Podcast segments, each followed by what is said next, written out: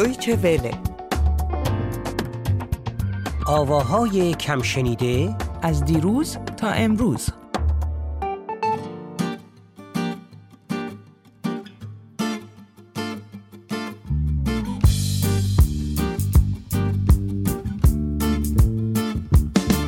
ما تو تهران به هم گفتیم خداحافظ تا دیگه گریه های هم رو نشماریم.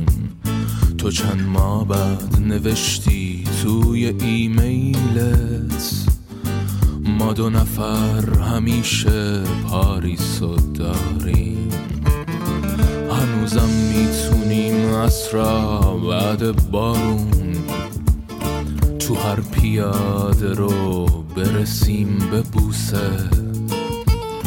ایفل پشت ما باشه توی این سکانس و این رویای ماست، شاید بگم لوسه.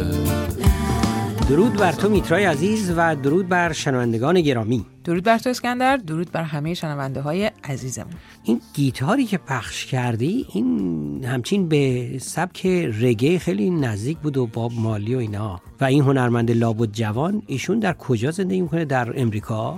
نه اسکندر، قطعی رو که شنیدیم به اسم به مقصد پاریس کاری بود از آرمین ابراهیمی. آقای ابراهیمی متولد سال 1967 در تهران هستند، خواننده، ترانه‌سرا، آهنگساز و تنظیم کننده. اما پیش از هر چیزی آقای ابراهیمی خودشون رو ترانه‌سرا میدونن و در این رابطه هم در برنامه امروز بیشتر صحبت میکنیم. اما یه کوتاه در مورد آقای ابراهیمی بگم که از حدود 12-13 سالگی با ساز گیتار کار فراگرفتن موسیقی رو آغاز کردن. همون قصدشون دقیقاً در ابتدا این بوده که کار بیکلام موسیقی انجام بدن. خیلی علاقه‌مند بودن به موسیقی کلاسیک، اما همزمان با انجام دادن این سبک از موسیقی کار نوشتن ترانه رو شروع کردن برای هنرمندان دیگه‌ای که در ایران بودن. مثلا اولین ترانه‌شون رو در سن 14-15 سالگی برای رضا یزدانی که از خواننده‌های مطرح داخل ایران هستن نوشته بودن. در دانشگاه در رشته گرافیک تحصیل کردن، اما کار موسیقی رو همچنان خیلی جدی پیگیری کردن. و اسکندر، آقای ابراهیمی، آرمین ابراهیمی عزیز، از اون دسته از افرادی هستن که در سالهای اخیر تهران رو، این کلان شهر دوست داشتنی خاکستری رو ترک کردن و الان 10 سالی هستش که ساکن بندرانزلی هستن. اما برسیم به کار به مقصد پاریس که بهتر از زبان خود آرمین عزیز بشنویم که داستان این کار چی بوده و چه کسانی در این کار با ایشون همکاری کردن. این کار اصلا اون محصولات اولیه که من به انزلی اومدم کارم شروع کردم مال این کارم 6 سال پیشه همچین چیزی. ترانه این کار رو، موسیقیش رو و از تنظیم یا آرایش سازها رو من انجام دادم. سازها رو هم دوست عزیزم حمید جمشیدی به من کمک کرد تو نواختنشون و مرزاد به سرکتار برای ویاله. فرضاً به حضورتون که این ترانه داستان یه رابطه عاشقانه رو روایت کنه. یعنی خب سعی میکنه که از مسیر طی کلیشه‌ای این کار رو انجام بده، از دل ایمیل ها، از دل خاطره ها، از دل تصورهایی که اینها با هم دیگه داشتن، این دو آدم با هم داشتن و اون رابطه رو شکل داده. این تصورها از دل اینها این ترانه شکل میگیره. یک رابی داره که این رابی هی سر میزنه به گذشته، هی سر میزنه به اون فانتزی ها و اون فانتزی ها رو به یاد طرف مقابلش میاره و خب یه افسوسی هم توش داره. این کار رو که ما ضبط کردیم من یک نسخه ازش منتشر کردم توی صفحه ساوندکلاود خودم و بعد از مدتی ما کار رو دوباره بازخوانی کردیم. ترانه این مقدار تغییر کرد که این نسخه که شما الان در دستتون دارین نسخه بازسازی شده، در اصل اصلاح شده یا ترمیم شده. تو رویا باز بر باد رفته میبینی، نوشتم ما حالا مجموعه هایی از گذشته های دودآلود زنگاری. نوشتی که تحمل کردنش سخته، ما دو نفر همیشه پاریسو داریم.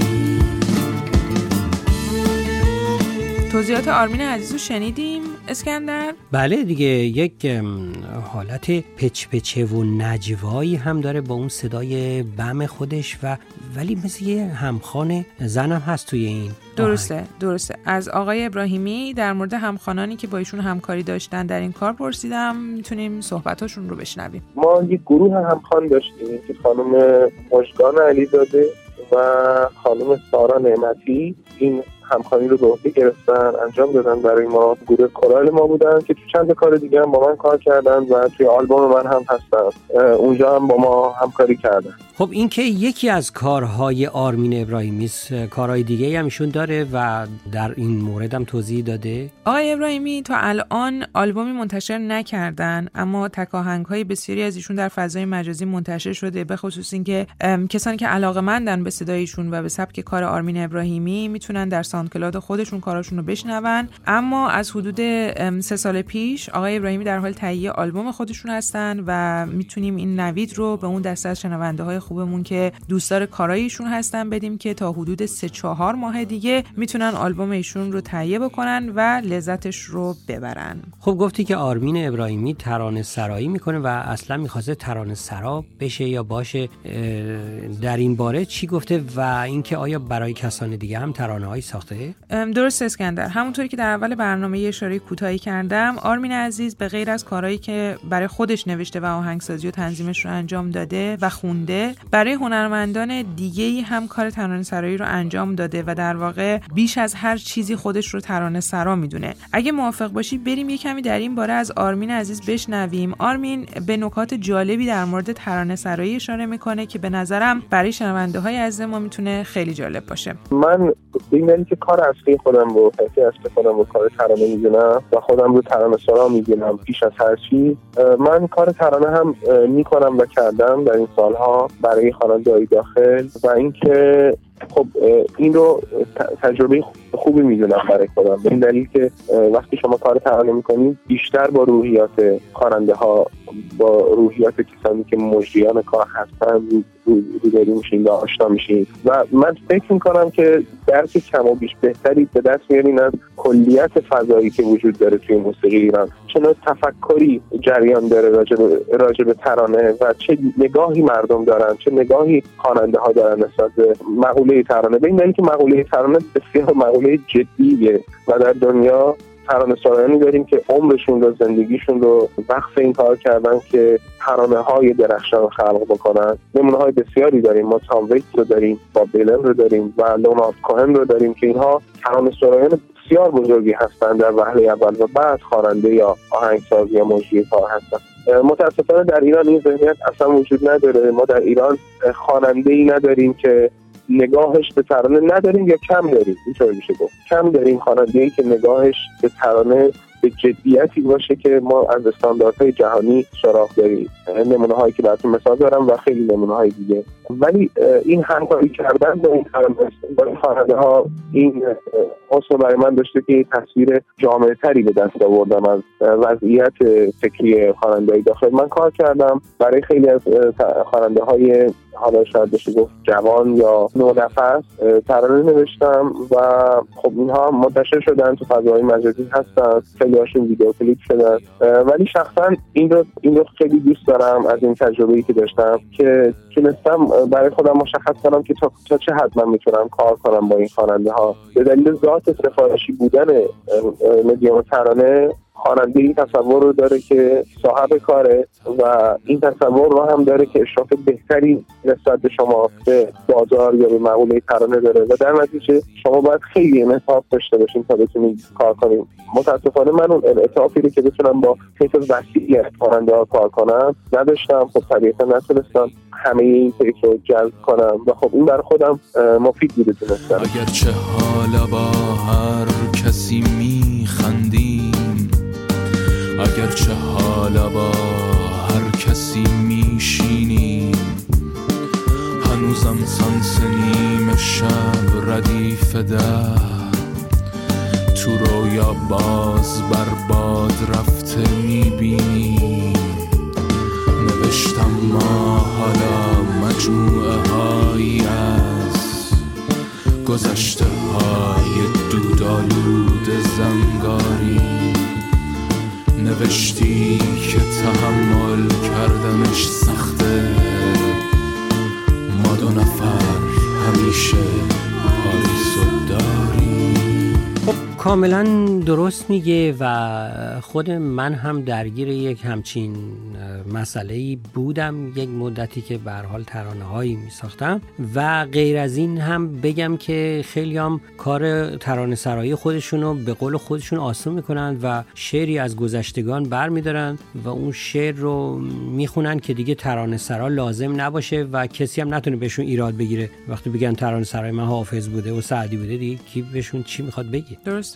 و در انتها هم اسکندر آرمین عزیز به برنامه ما خیلی لطف داشت و پیش از اینکه این قسمت از صحبت‌های آرمین رو بشنویم، این رو بگم که یکی دیگه از اهداف من و اسکندر در این برنامه، به خصوص در هفته‌ای که کارهای جدید کمتر شنیده شده رو برای شما پخش می‌کنیم، اینه که شما رو با هنرمندان جوان آشنا بکنیم، هنرمندانی که به گفته آرمین ابراهیمی تریبونی برای معرفی کارهاشون ندارن، جوان‌های قدیمی و جوان‌های امروز. دارم که تشکر کنم از شما به این دلیل که خیلی از اشخاصی که دارن کار میکنن، کارمند هنر هستن و ناشناخته هستن در ایران، واقعا نیاز دارن به این که یه رسانه‌ای داشته باشن. خب بعد همه ما یک صفحه مجازی داریم، یک صفحه‌ای داریم، یه جایی که خب رسانه ما، ولی کافی نیست و خب طبیعتاً کسایی که دارن که تو جریان اصلی کار نمی‌کنن، که از این مفاهیم فعلی موسیقی ایران دورن، فاصله دارن، که دارن سعی می‌کنن یه سری کارهای متفاوتی بکنن،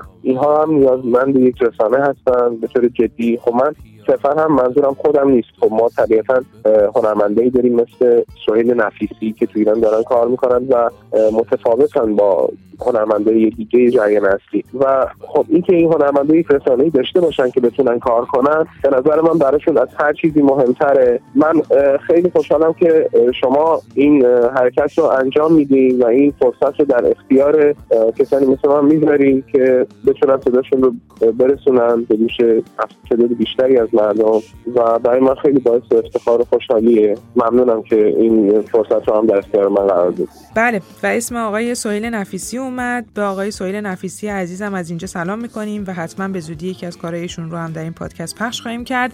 کارای جدی داره، بله من شنیدم. بله، و اینکه دیگه چی مونده اسکندر؟ دیگه آگاهی تلفنی و نمیدونم ایمیلی و اینامون رو به شنوندگانمون بدیم که اگر اشتباهی باز دوباره من داشتم مثل هفته‌های گذشته باز به ما بگن. واسه چی مشغوله این کار هم باشی؟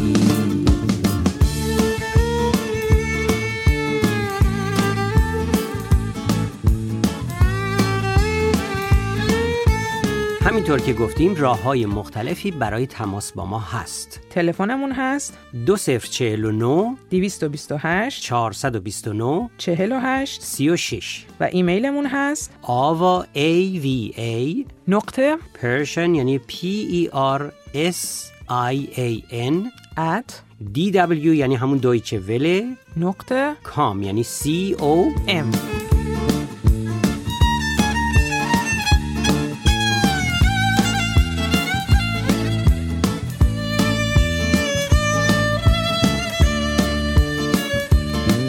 و حالا چی مونده؟ اینکه قطعه به مقصد پاریس با ترانه‌سرایی، آهنگسازی، تنظیم و خوانندگی آقای آرمین ابراهیمی رو بشنویم و بگم درود بر تو و درود بر شنوندگان عزیزمون.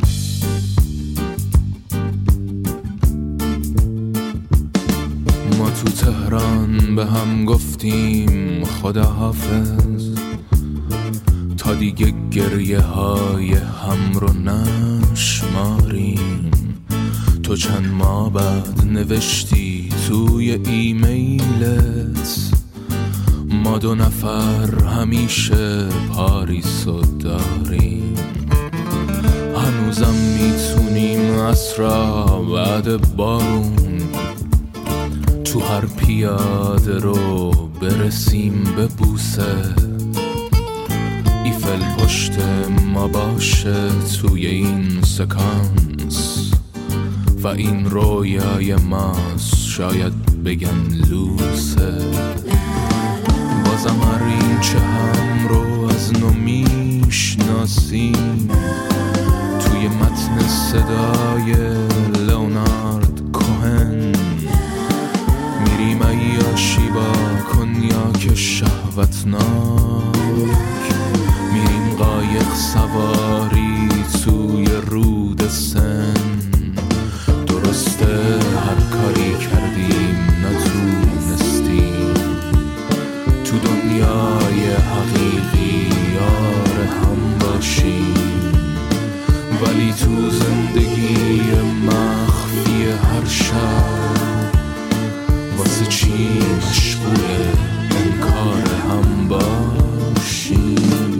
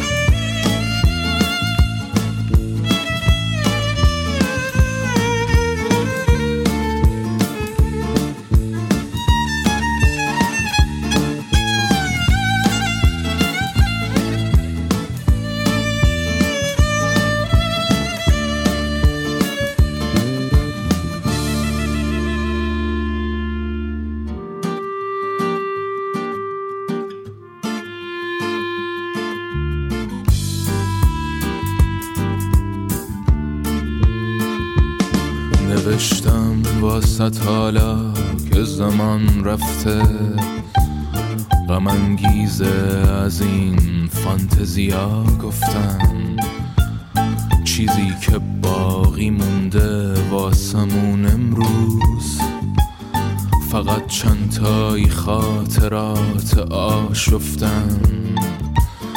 نوشتی که بیا تلخی نکن، حالا میگن عشق هر جا که تراژیک زیباست، میتونیم پیش هر مرد و زنی باشیم.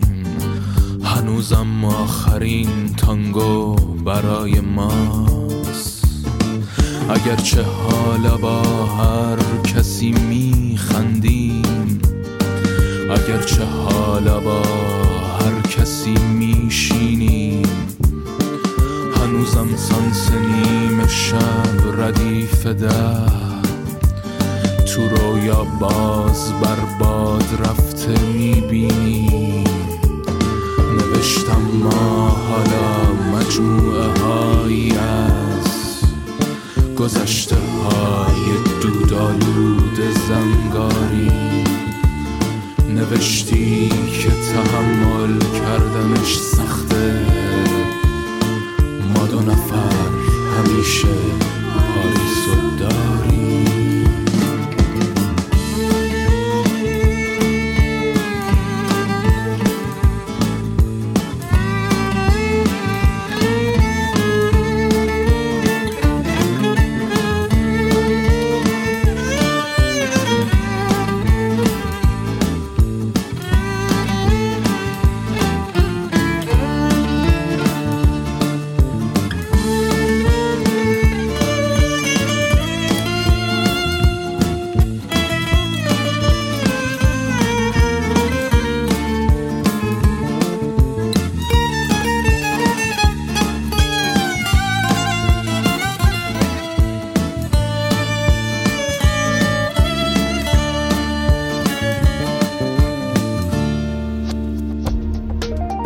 دویچه وله